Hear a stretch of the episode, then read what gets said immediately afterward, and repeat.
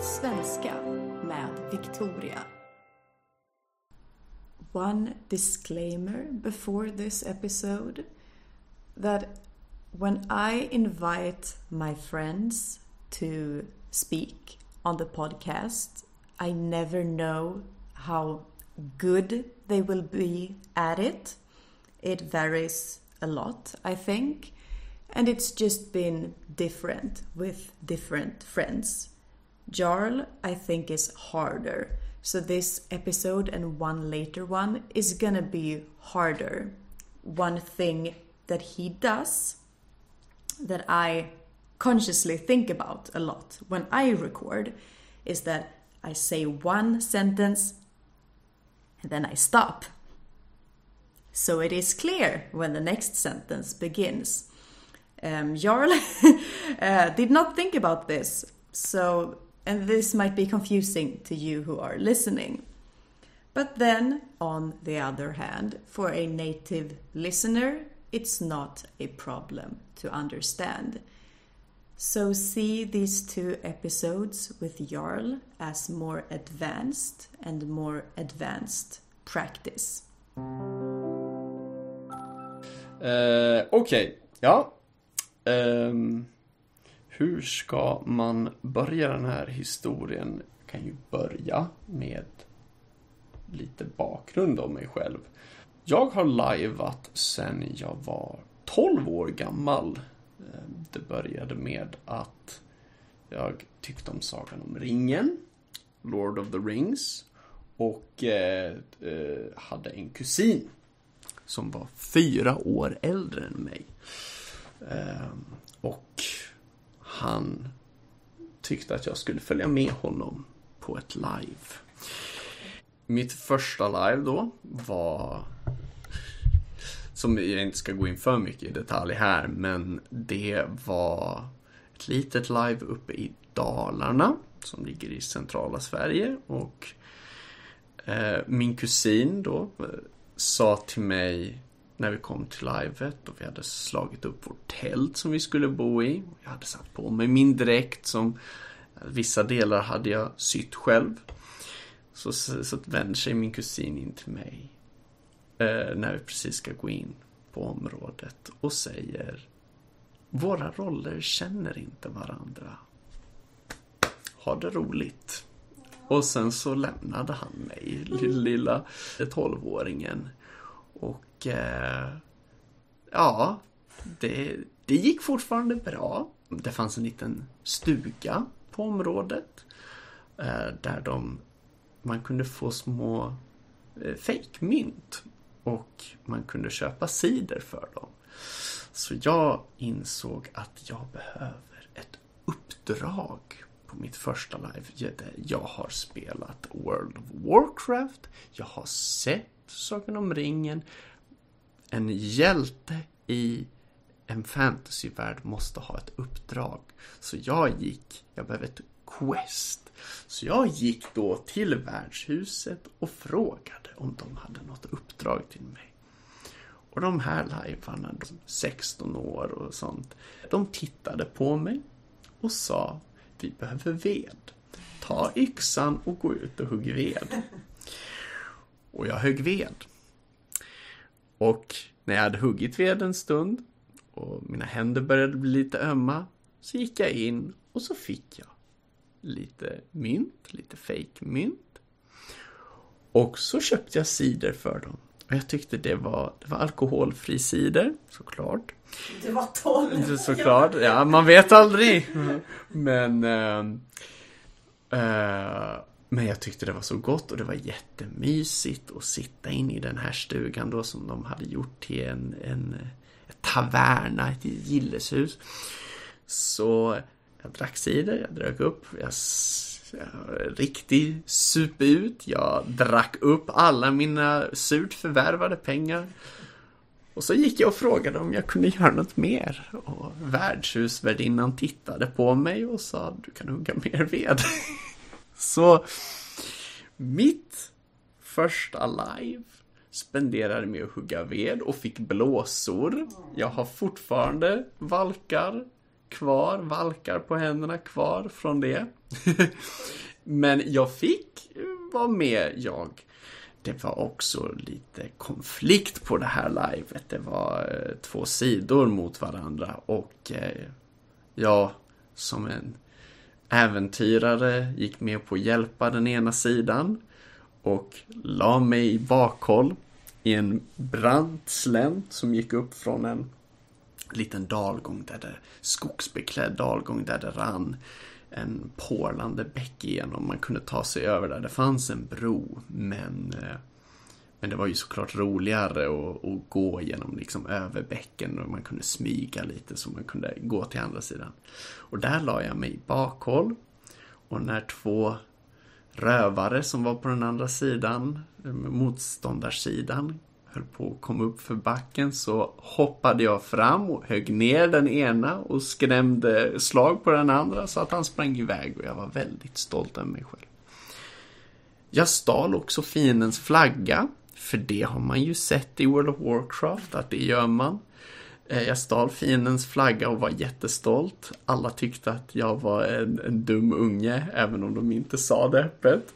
Min kusin har berättat senare att han minns så tydligt hur han kom ut från tavernan, såg mig stolt komma gående med flaggan och att jag tittar upp på honom, möter hans blick och ropar Warsong Gulch!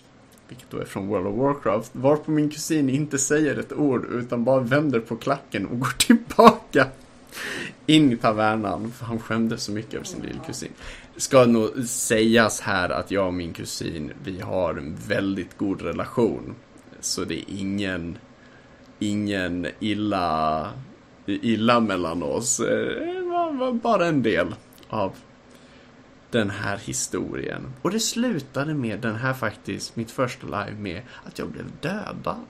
Jaha. Ja, min... In, och då, som då såklart du har förklarat här att på live kan ju roller dö. Eh, det, det, kan ju ske. Och ja, eftersom jag hade stulit fiendens flagga så satte de en, eh, ett pris på mitt huvud och eh, jag fick halsen avskuren plötsligt och blev lämnad i ett, eh, lämnad i ett dike. Eller bakom en sten var det ska du säga. Det var bakom en sten. Där lämnades jag. Och sen kom en av fienderna gående förbi. Eh, faktiskt den jag hade skrämt livet ur. Såg min livlösa kropp men fick väl för sig att jag vet inte ta hämnd på mig och drämde en yxa i magen på mig varpå jag då, jag försökte ju jag försökte ju vara en god lajvare och låtsas vara ett lik. Uh, men jag då uh, drar till och väser mycket irriterat. Jag är faktiskt död. Varpå han då sen gick vidare. Han sa ingenting riktigt. Uh, men det var mitt första live. Men vad vi kanske ville komma in på lite här, den historien faktiskt skulle komma, är Nämligen en typ av spelare som jag har aldrig varit. Den här typen av varelse på ett live, men jag har umgåtts mycket med dem.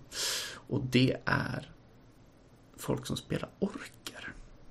Eh, det finns de spelar orker och det är orker som liknar mycket sådana som finns i Sagan om ringen. De är fula i ansiktet, de är fula i käften, de svär mycket, vrålar mycket.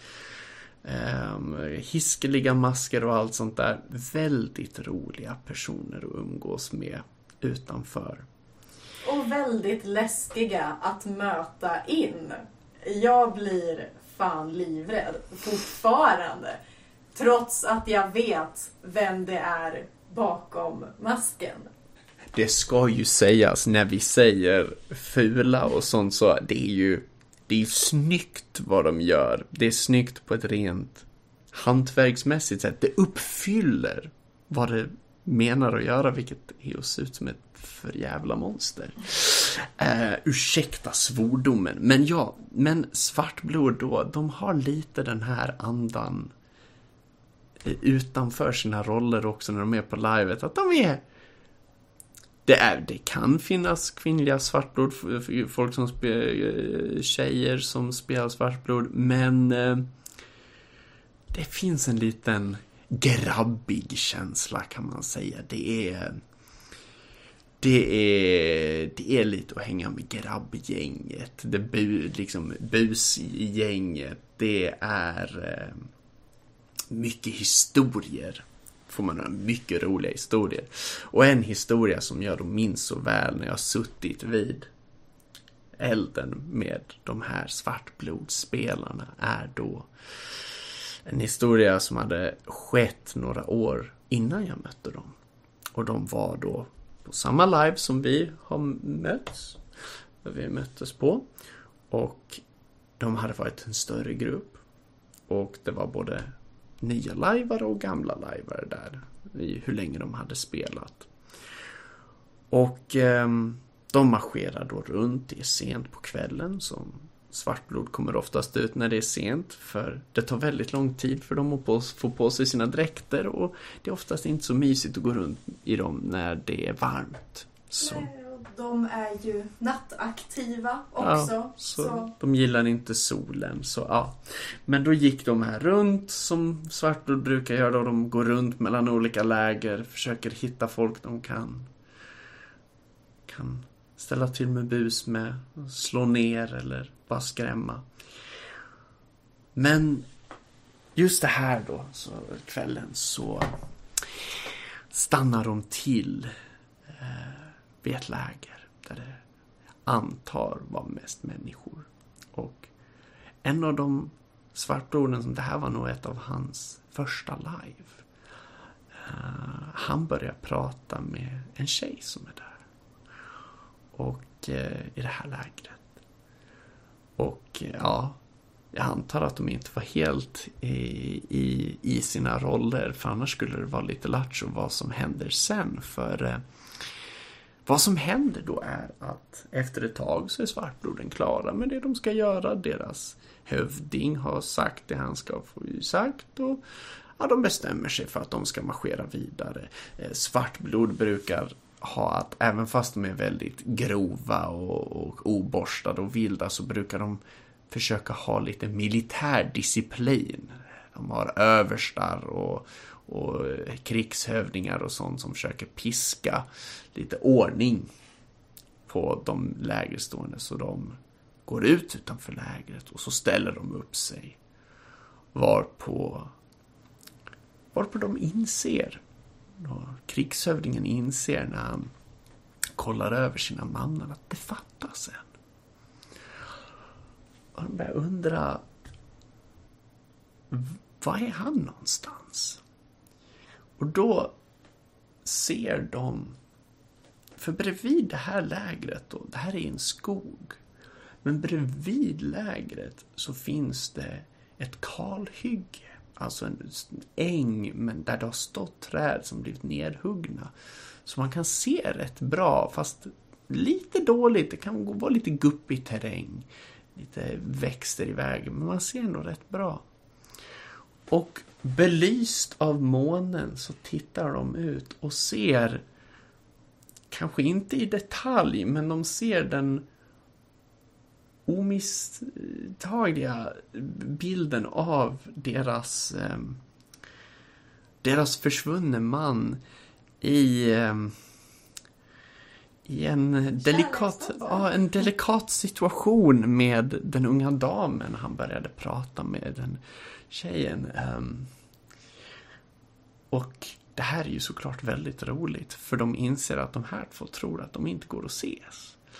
Eh, de håller på att skumpa där mot varandra.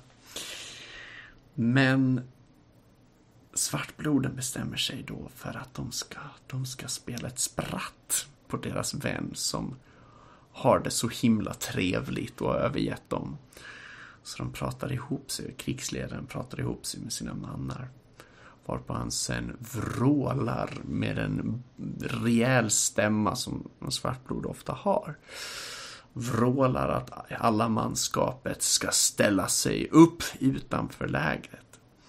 Och de ställer sig redo för inspektion. Och såklart efter en liten stund så kommer en ett sista svartblod springandes, andfådd och lite brydd. Och när de då ställer sig upp där så faller en tystnad och krigsledaren går längs med deras led. Varpå han sen tittar på sina kamrater och vädrar. Och så säger han. Det luktar nyknullat! Varpå de andra svartbloden faller in och börjar också vädra i luften och börjar också... Det luktar nyknullat! Och den stackars unge lajvaren.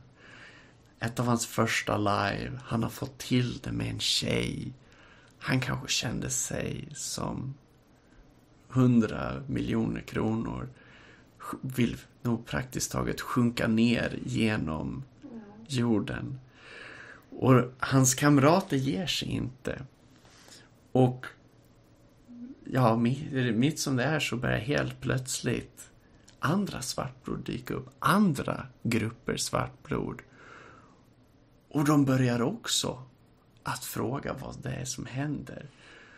Och det börjar diskuteras att ja, där borta, där är parningsplatsen. Och till sist så kommer en riktig jätte till man. Säkert nästan två meter lång med en basstämma. Och han fyller lungorna. Och sen basuerar han ut så högt så att trädtopparna praktiskt taget skälver och nattfåglar lyfter. Det luktar nyknullat! Och mitt i allt det här så vänder sig svartbrodern till sist till deras vän.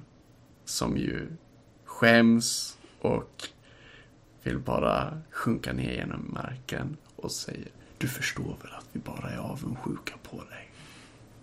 Så det är en, en liten rolig svartblodshistoria. Det finns många andra.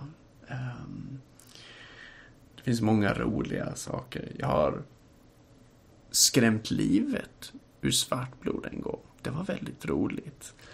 Ehm, jag, eh, jag har gömt mig från svartblod. Jag har stridit mot svartblod och jag har stridit med svartblod. Men den här historien kommer alltid vara med mig. Det är en riktigt rolig historia. Jarl frågade mig, ja men Victoria, vilken historia ska jag berätta? Och jag sa, snälla, ta den med Det luktar nyknullat. Den är rolig. Så nu fick ni också höra den. Jag hoppas ni också tyckte den var rolig. Tack så mycket Jarl för du kom hit idag och vi hörs nästa vecka. Ciao!